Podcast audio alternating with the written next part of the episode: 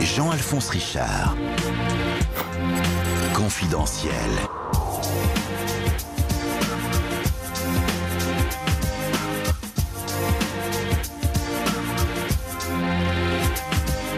Bernard Tapie n'a jamais été un enfant unique.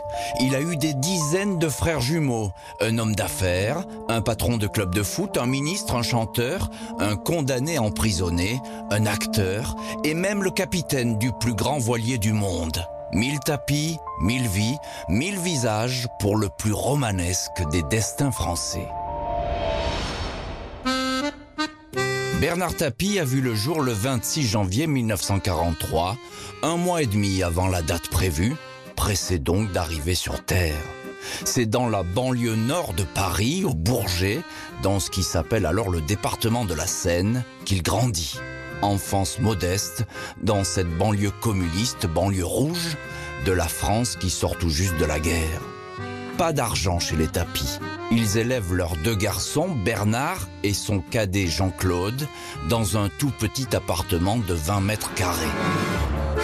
Le père, Jean Tapie, est frigoriste. La mère, Raymonde, est aide-soignante. Ils se sont mariés un an avant la naissance du petit Bernard. On était fauché de chez Fauché. J'ai connu ma première salle de bain quand j'avais 17 ans, racontera Bernard Tapie en précisant Je ne serai jamais aussi pauvre que quand je suis né, mais je ne connais pas d'enfants qui ont été plus heureux que moi. 1, 2, 3 o'clock, 4 o'clock, rock. 5, 6, 7 o'clock, 8 o'clock, rock.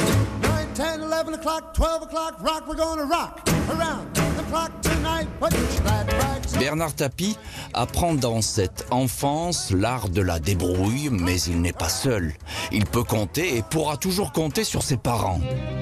Dans les premiers mois, sa mère l'a élevé seule alors que son mari était réquisitionné par le STO, le service du travail obligatoire. J'ai tété ma mère jusqu'à 25 mois et je crois que c'est ce qui rend indestructible face aux agressions des autres, dit Bernard Tapie. Une adolescence sans révolte entre une mère protectrice et un père rassurant même s'il n'est pas très causant et peu doué pour les mots d'amour. Tapie racontera que son père fera son premier compliment à sa mère à 90 ans. J'ai eu une femme formidable, dira Jean Tapie devant toute la famille avant de rendre son dernier souffle. Raymonde mourra trois ans après son mari. Bernard Tapie ne s'étendra jamais sur ses premières années, ni sur les suivantes, dès lors que son intimité sera exposée. Tout au long de son existence, Tapie, pourtant bavard, verrouillera sa vie privée comme une inviolable malle au trésor. RTL. Confidentiel Bernard Tapie, Jean-Alphonse Richard.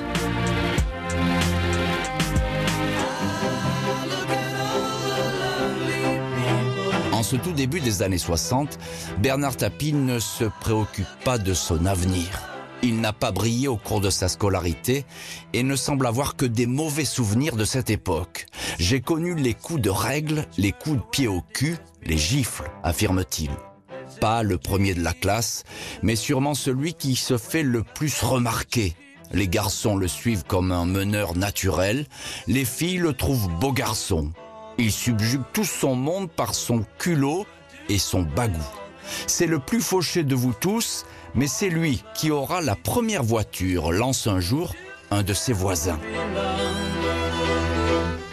Les vacances estivales du jeune Bernard Tapie, à Saint-Jean-de-Mont en Vendée, sont le terrain idéal pour les premiers flirts et également pour ses premières armes de chanteur.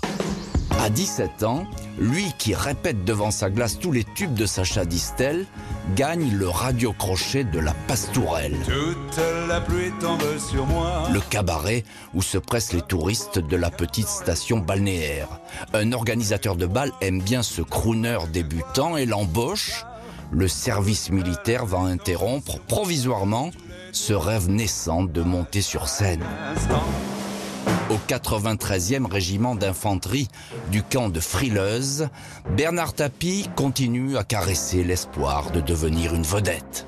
Dans la chambrée, il chante pour ses camarades les tubes du moment de Richard Anthony à Johnny Hallyday. J'avoue que la bagarre, je ne suis pas contre, ça me fait pas peur. Quand il quitte l'armée à 20 ans, il se produit dans des balles de la région parisienne. À Livry-Gargan, la soirée est animée par un jeune chauffeur de salle, Michel Drucker. Trois ans plus tard, Tapi pousse sans prévenir la porte de la maison de disques RCA Victor. Personne ne le connaît, mais il va enregistrer et tout de suite ses propres chansons. Au printemps 1966, Bernard Tapie devient ainsi Tapie avec un Y, car cela fait sincère. Elle avait l'air d'une ingénue. 3,45 tours en cette année 66 et un passage à la télé. Mais Tapi, même avec un Y, ne fait jamais le poids face à des Dutron ou des Delpech.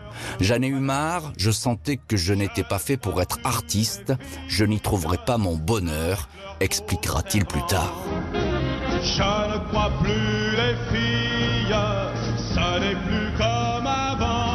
Peu importe que Tapi ne devienne pas chanteur.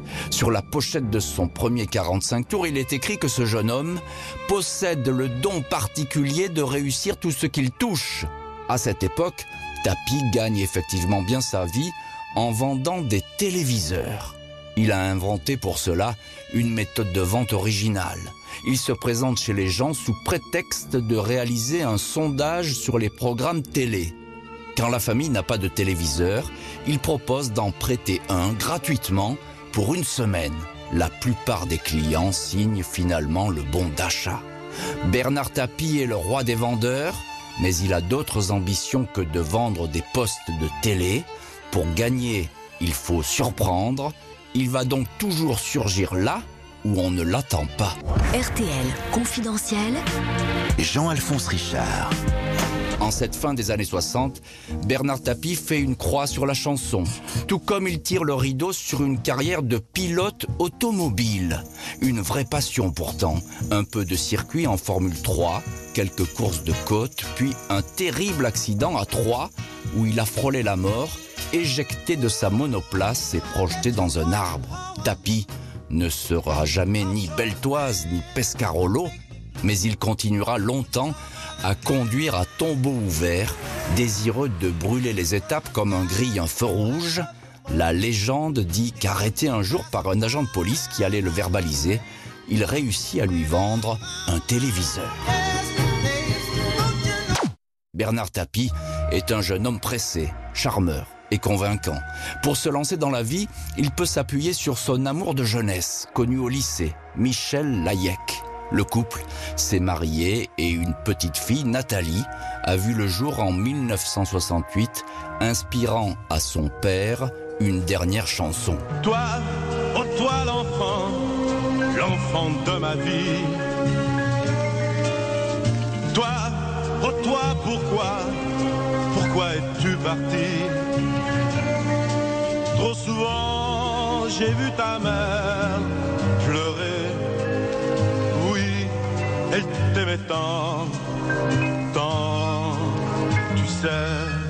Un garçon, Stéphane, naîtra l'année suivante.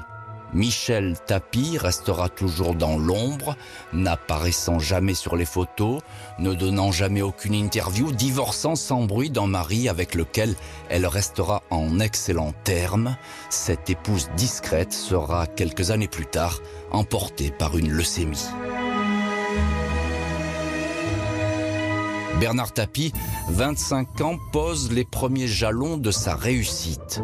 Il a des idées à revendre. En cette année 1975, il s'embarque dans une aventure novatrice.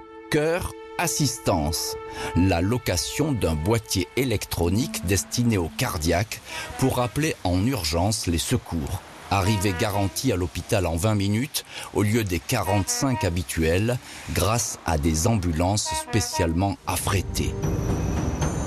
Tapi connaît son dossier sur le bout des doigts et sait tout des dangers de l'infarctus, première cause de mortalité en France. Cœur Assistance, dénoncé par l'ordre des médecins, déposera le bilan. Les dirigeants seront poursuivis pour publicité mensongère et Tapi sera amnistié. Bernard Tapie se sent une âme d'entrepreneur. Le polytechnicien Marcel Loichot est son modèle. Un homme qui avait tout, créativité, intelligence, séduction, dira-t-il. Avec Loichot, Tapie fait ses gammes dans le rachat d'entreprises en perdition. Sans succès au départ, la reprise du Grand Dépôt, un centre de vente discount, se solde par une faillite. Tapi sera exonéré de responsabilité dans cette banqueroute, mais devra rembourser 1,2 million de francs, insuffisant toutefois pour le décourager. En 1977, Bernard Tapie, 34 ans, reprend du verger une papeterie familiale. Trois ans plus tard, il défrait la chronique en rachetant les châteaux de l'empereur déchu de Centrafrique, Jean Bedel Bokassa. Il a fait croire au monarque chancelant que ses propriétés, la plupart en Sologne, allaient être saisies par le fisc français. La justice s'en mêle, le financier doit rendre quatre châteaux achetés à bas prix. Pas grave, le jeune financier a fait parler de lui. Manu France, Terraillon, Look, les piles d'air, Tapi devient le golden boy des PME moribondes. Il apparaît comme un requin sans scrupules pour les uns, un visionnaire de génie pour les autres. Quoi qu'il en soit, la finance française tient son bel mondo, professionnel et magnifique. RTL. Jean-Alphonse Richard. Confidentiel. Découvre ce Bernard Tapie qui porte beau et n'a peur de rien. Personne alors ne sait grand-chose de ce fringant businessman qui se présente comme ingénieur conseil, qui répète à qui veut l'entendre qu'il est parti de rien et que dans l'existence, il existe toujours une solution. Il parle fort, on l'écoute, il retient l'attention. Dans le privé, Tapi refait désormais sa vie avec Dominique Mialet Damianos, sept ans de moins que lui. Il l'a rencontrée alors qu'elle travaillait comme secrétaire au Club Bleu, une de ses sociétés. Pour Dominique, il a divorcé de sa première épouse et aura avec elle deux enfants, Sophie et Laurent. La jeune femme, qui voulait devenir danseuse classique, ne va plus jamais quitter le sillage du flamboyant homme d'affaires. Assez de poigne pour dire à Tapi, comme elle l'appelle parfois, qu'il se trompe. Mais pas question de s'afficher. Ce rôle-là est celui de Bernard Tapie qui a compris depuis longtemps que le spectacle fait partie des affaires et vice-versa. Bien avant la télé-réalité, Bernard Tapie, regard charmeur et teint toujours hâlé, devient une icône du petit écran. Dans un sondage, les femmes le désignent comme le français le plus séduisant derrière Alain Delon. Il a réponse à tout et on le voit partout. En costume cravate dans l'émission 7 sur 7. En maillot d'athlète dans Gym Tonic. Chaque fois que Tapi apparaît, l'audimat grimpe. Il charme une bonne partie du pays, mais il attire aussi la suspicion. Sauveur de PME ou corsaire du redressement, le journal communiste L'Humanité le présente comme un joueur de bonne taux qui ne sait que truquer les cartes que d'autres tirent pour lui, un petit baron en pain du pauvre. Tapis s'est fait des ennemis, ils attendent leur heure et ne lui feront aucun cadeau. RTL. Jean-Alphonse Richard. Confidentiel. Tapi, l'entrepreneur, la naissance d'un golden boy qui donne un coup de vieux à la finance française, toujours avec nous dans le studio de Confidentiel, notre invité Christophe Boucher. Euh, Christophe Boucher, la fortune de Tapi, c'est vraiment le, c'est le rachat d'entreprise, c'est sa martingale? C'est sa martingale comme d'autres. C'est-à-dire que c'est la martingale des années 80. Euh, c'est le système des rachats euh, des années 80. On a l'économie triomphante. Et Tapi, dans ce système-là, euh, se trouve très bien. Il est, il est intelligent. Il a compris avant beaucoup de monde que qu'est-ce qui faisait vraiment la force d'une entreprise, c'est sa marque. Ce qui, dans les années 80, est, est pas usuel. Hein. Aujourd'hui, on dit ça, c'est une banalité. Donc, il va pas racheter dans une entreprise, Tapi. Il va racheter des marques. Voilà, il, a, il a compris ça. Il a compris que l'actif, l'actif de l'entreprise, l'actif principal, euh, c'était sa marque. Tapi est un homme qui, qui aime acheter. Je veux pas lui faire des honneurs, mais c'est plutôt une qualité dans ma bouche. C'est un chien truffier, quoi. Il est à la recherche de la pépite. Après, le management de l'entreprise ne l'intéresse pas du tout. Dès la fin des années 70, on sent qu'il emmène un vent nouveau. Ah, C'est surtout qu'il va, il va nous sortir de plusieurs complexes, Tapi. Il va nous sortir du complexe de l'entreprise, c'est-à-dire qu'il met l'entreprise sur le devant de la scène. C'est nouveau. Là encore, à l'époque, l'entreprise, c'est quoi? C'est les frères Villot, justement. Hein. C'est des gens en costume trois pièces, bedonnants, euh, cachés, euh, euh, qu'on voit jamais. Presque troisième république, quoi. Ah oui. Et Tapi, il arrive, il est décomplexé, il a pas de cravate, il a des jeans, il s'achète des belles voitures. Alors, il, il, va se décomplexer. Et il va nous ôter de ce complexe-là. Et puis, il va, il va nous ôter d'un deuxième complexe au moment d'Adidas. On l'a oublié aussi, mais la, France a nourri un énorme complexe vis-à-vis -vis de l'Allemagne dans ces années-là. On n'arrive pas à les battre au football, leurs entreprises sont triomphantes, les nôtres sont vieillissantes et ferment, leurs usines. Et là, il va aller en 90 racheter Adidas. Adidas, c'est le symbole de l'entreprise allemande. Il va chercher ce symbole-là. Il va essayer de se décomplexer. Lui a toujours cherché à se décomplexer. On ne sait trop quoi, mais en tous les cas, on l'imagine de cette revanche sociale dont on a parlé. Mais il va aussi décomplexer avec lui les Français. Alors, on a évoqué dans, dans ce confidentiel une affaire qui a fait euh, couler vraiment beaucoup d'encre à, l'époque et c'est un vrai film, c'est le rachat des châteaux de Bocassa. C'est tapis, c'est tout tapis Bocassa, c'est-à-dire que c'est une idée de génie. C'est un instant, comme ça. Tapi, il a des fulgurances. Il a cette idée ubuesque, grotesque, d'aller euh, racheter les châteaux de Bocassa. Quand à un moment, il se fait prendre les mains dans le pot de confiture, il a, là encore, le tact, l'intelligence, le moment pour dire Mais euh, c'était pour l'UNICEF que j'ai fait ça. Alors ça lui vient comme ça. C'est ça le génie de Tapi.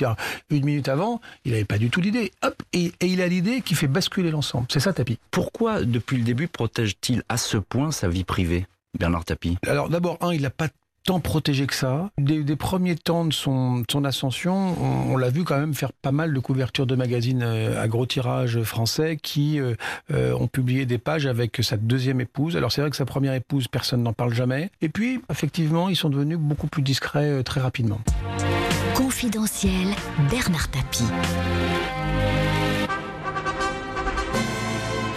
Le 23 mai 1987, sous le soleil de Corfou, un pop en grande tenue monte à bord du voilier Le Fosséa pour marier Bernard Tapie et Dominique Mialet Damianos selon le rite orthodoxe.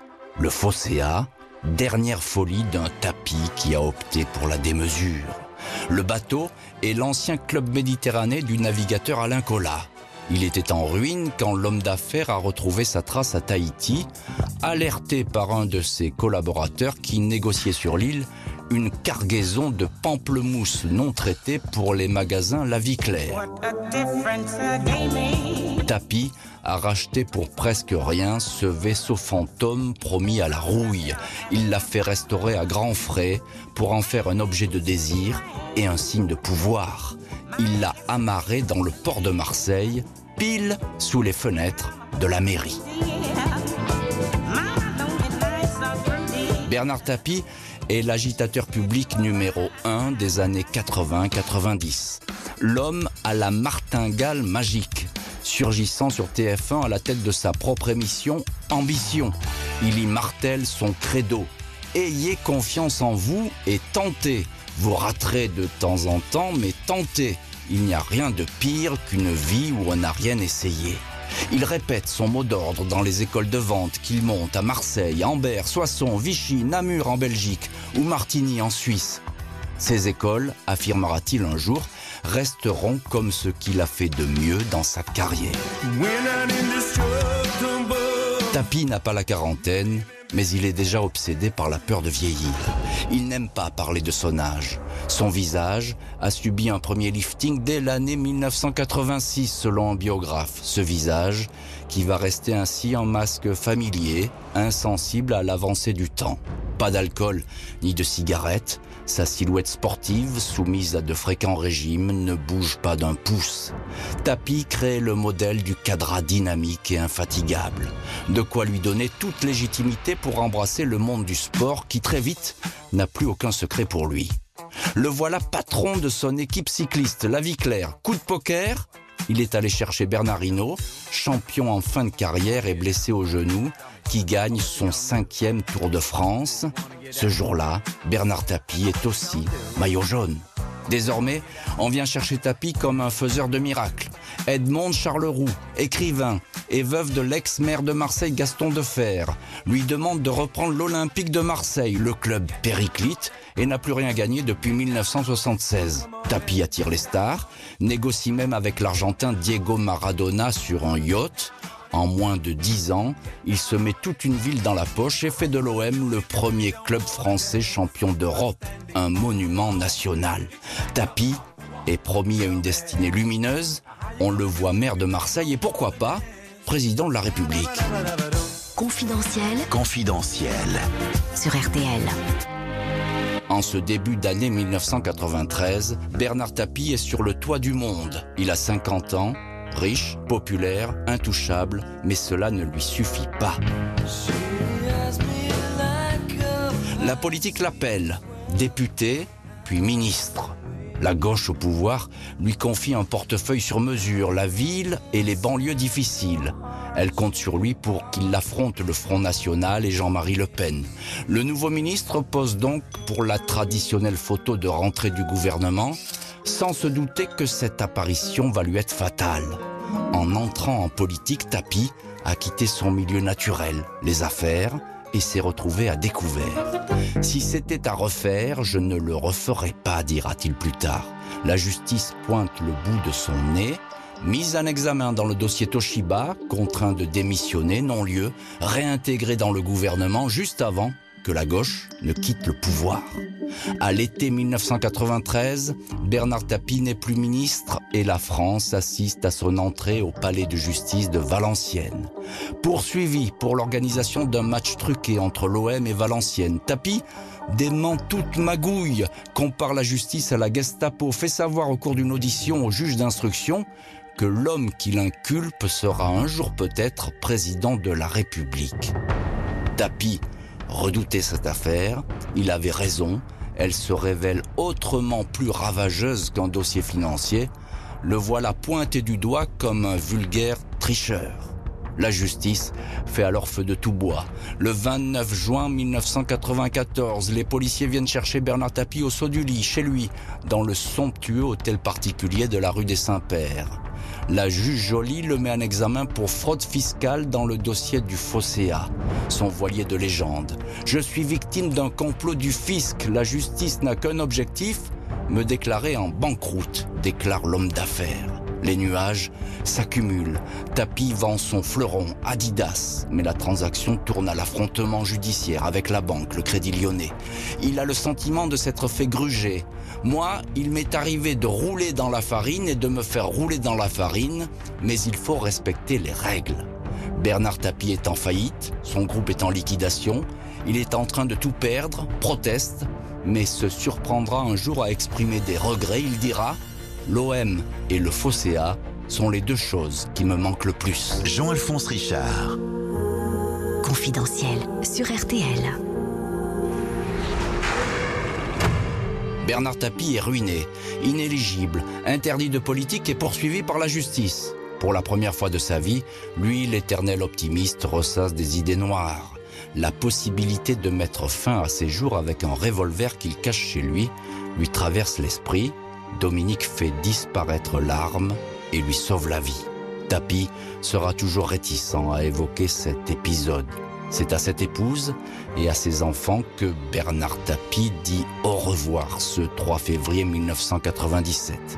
Définitivement condamné dans l'affaire VAOM, il entre à la prison de la santé à Paris. Il va passer 165 jours en cellule. La première nuit, j'étais à plat ventre, en train de pleurer sur mon lit parce que c'était trop dur, épouvantable, racontera Tapi, décrit par ses visiteurs Bernard Kouchner en tête comme un homme fragile et désemparé. Après la prison, Tapi n'est plus le magnifique. On le croit alors fini, endetté jusqu'au cou, appelé à n'avoir plus aucune influence sur la marche des affaires ni sur celle de la politique. Juste avant d'entrer en cellule, il a commencé à se reconvertir dans le cinéma.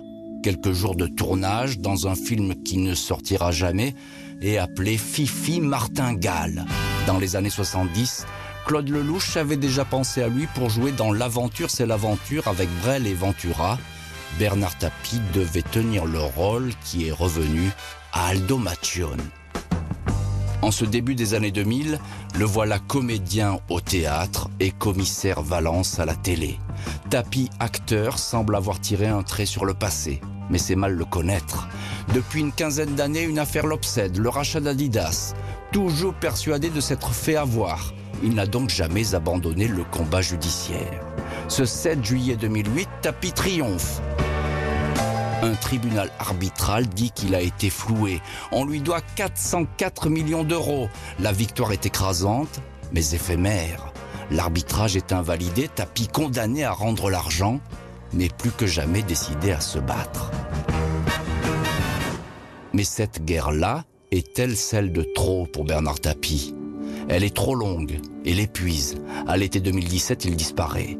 Au mois de septembre, sa femme Dominique confirme qu'il souffre d'un cancer de l'estomac. La France découvre alors un homme amaigri, pour la première fois affaibli, le crâne presque chauve, puis les cheveux blanchis au fil des chimiothérapies. Quand on a 70 ans et plus, il faut accepter qu'à un moment donné, on va aller vers l'épreuve ultime qu'est la mort. Pour moi, ce n'est pas une catastrophe, dit-il. Il ajoute aussitôt, j'ai vécu d'une manière incroyable, formidable, chanceuse. Le cancer sera le dernier combat de Bernard Tapie, mais le premier qu'il livrera contre un adversaire invisible dont il ignore tout de la stratégie. Quand le médecin me dit vous avez des métastases au poumon, je ne pleure pas, dit-il. Jusqu'au bout, Bernard Tapie aura été ainsi le héros adulé ou détesté d'un feuilleton français. Un jour au sommet, l'autre condamné au précipice. Un demi-siècle passé à tutoyer les Français et à entrer chez eux sans demander leur permission, comme quand il leur vendait des téléviseurs.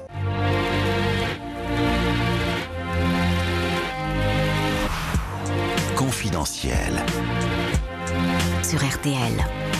Bernard Tapie qui aura donc euh, ferraillé sans relâche devant les tribunaux et qui se bat avec le même acharnement contre le cancer. Euh, Christophe Boucher, vous êtes notre invité aujourd'hui dans Confidentiel. Alors évidemment, on aime ou on n'aime pas Bernard Tapie, euh, mais on ne peut que s'incliner devant cette incroyable volonté de, de, réussir et de vivre finalement. Oui, Tapie avant tout, c'est quoi? C'est une vitalité hors norme. Je n'ai jamais connu cette vitalité. Voilà, on le voit encore aujourd'hui très affaibli par quand même des, traitements lourds, se battre comme un lion. Tapis, c'est, si on devait le résumer, c'est une énergie vitale incroyable unique. Et puis, c'est une intelligence de l'instant, elle aussi incroyable. Je connais peu de gens qui ont son talent pour en quelques secondes se dire que la personne qu'il a en face de lui lui est favorable ou défavorable. Le tapis ne va pas perdre son temps à parler avec certaines personnes ou à, travailler sur certains sujets parce que il aura compris immédiatement que ça ne, ça ne, fonctionnerait pas. Alors, euh, on a évidemment parlé dans ce confidentiel euh, de sa deuxième épouse, Dominique, dans l'ombre, mais omniprésente. Elle joue un rôle très important dans, dans la vie de Bernard Tapie. En tous les cas, c'est ce qu'il en dit. C'est ce que les, les seules choses qu'il fait fuiter de sa, de sa vie privée. Euh, travaille avec ses fils. Hein, il est très proche de, de, de, ses fils. Il les fait travailler avec euh, avec lui. Il a travaillé beaucoup avec Laurent. Je crois qu'il fondait beaucoup d'espoir dans la carrière de Laurent. Il travaille avec Stéphane. Et il est très famille. Hein. Mmh. Il est très protecteur. Il est très patriarche. Il y a un équilibre qui est fort dans, dans, dans ce couple, qui lui a permis certainement d'affronter les diverses épreuves de sa vie, parce que Dieu sait qu'elles ont été, elles ont été lourdes. Les succès ont été phénoménaux. Aussi, euh, les moments de doute, les abîmes ont été euh, profonds. Euh, et donc, il a su faire ça. Je pense que cette cellule familiale, ces quelques membres de la cellule familiale ont été euh, très importants. Parce que, par exemple, un autre mystère de, de Bernard Tapie, moi, mais bon, j'ai pas la vérité non plus, hein, mais je lui connais pas d'amis. On sent pas la bande de copains qui, qui l'entourent. Vous avez parlé des, des, épreuves, vous avez évoqué les épreuves. Il y a évidemment la prison, un épisode qui l'a beaucoup marqué, Bernard Tapie, profondément. Ouais, qui l'a marqué pour deux raisons, je pense. Parce que, bah, évidemment, l'enfermement, hein, euh, Tapie, c'est une, une, centrale nucléaire. Si vous l'empêchez de diverger, bah, c'est catastrophique. Et puis, c'est le regret éternel. Il vient de le confesser, ce que j'avais rarement entendu. C'est le regret éternel. À ce moment-là, particulier de sa carrière où il peut être maire de Marseille. Et donc je pense que ça, ça lui est particulièrement pénible. Alors Bernard Tapie, une histoire française depuis une cinquantaine d'années, quelle empreinte va-t-il laisser? Bernard Tapie je, suis intimement persuadé qu'on va continuer à parler de Bernard Tapie longtemps parce que il exprime beaucoup ce que fut la société française et sa complexité. Tapie, finalement, sans le vouloir ou sans le savoir, il a combattu un système qui est celui qu'on décrit aujourd'hui, qui est qui est ce système des élites à la française. C'est quelqu'un qui a essayé d'ouvrir toutes les portes et il estime que s'il avait eu un entourage proche, étant plus technocratique, plus technique, etc., il n'y serait pas arrivé.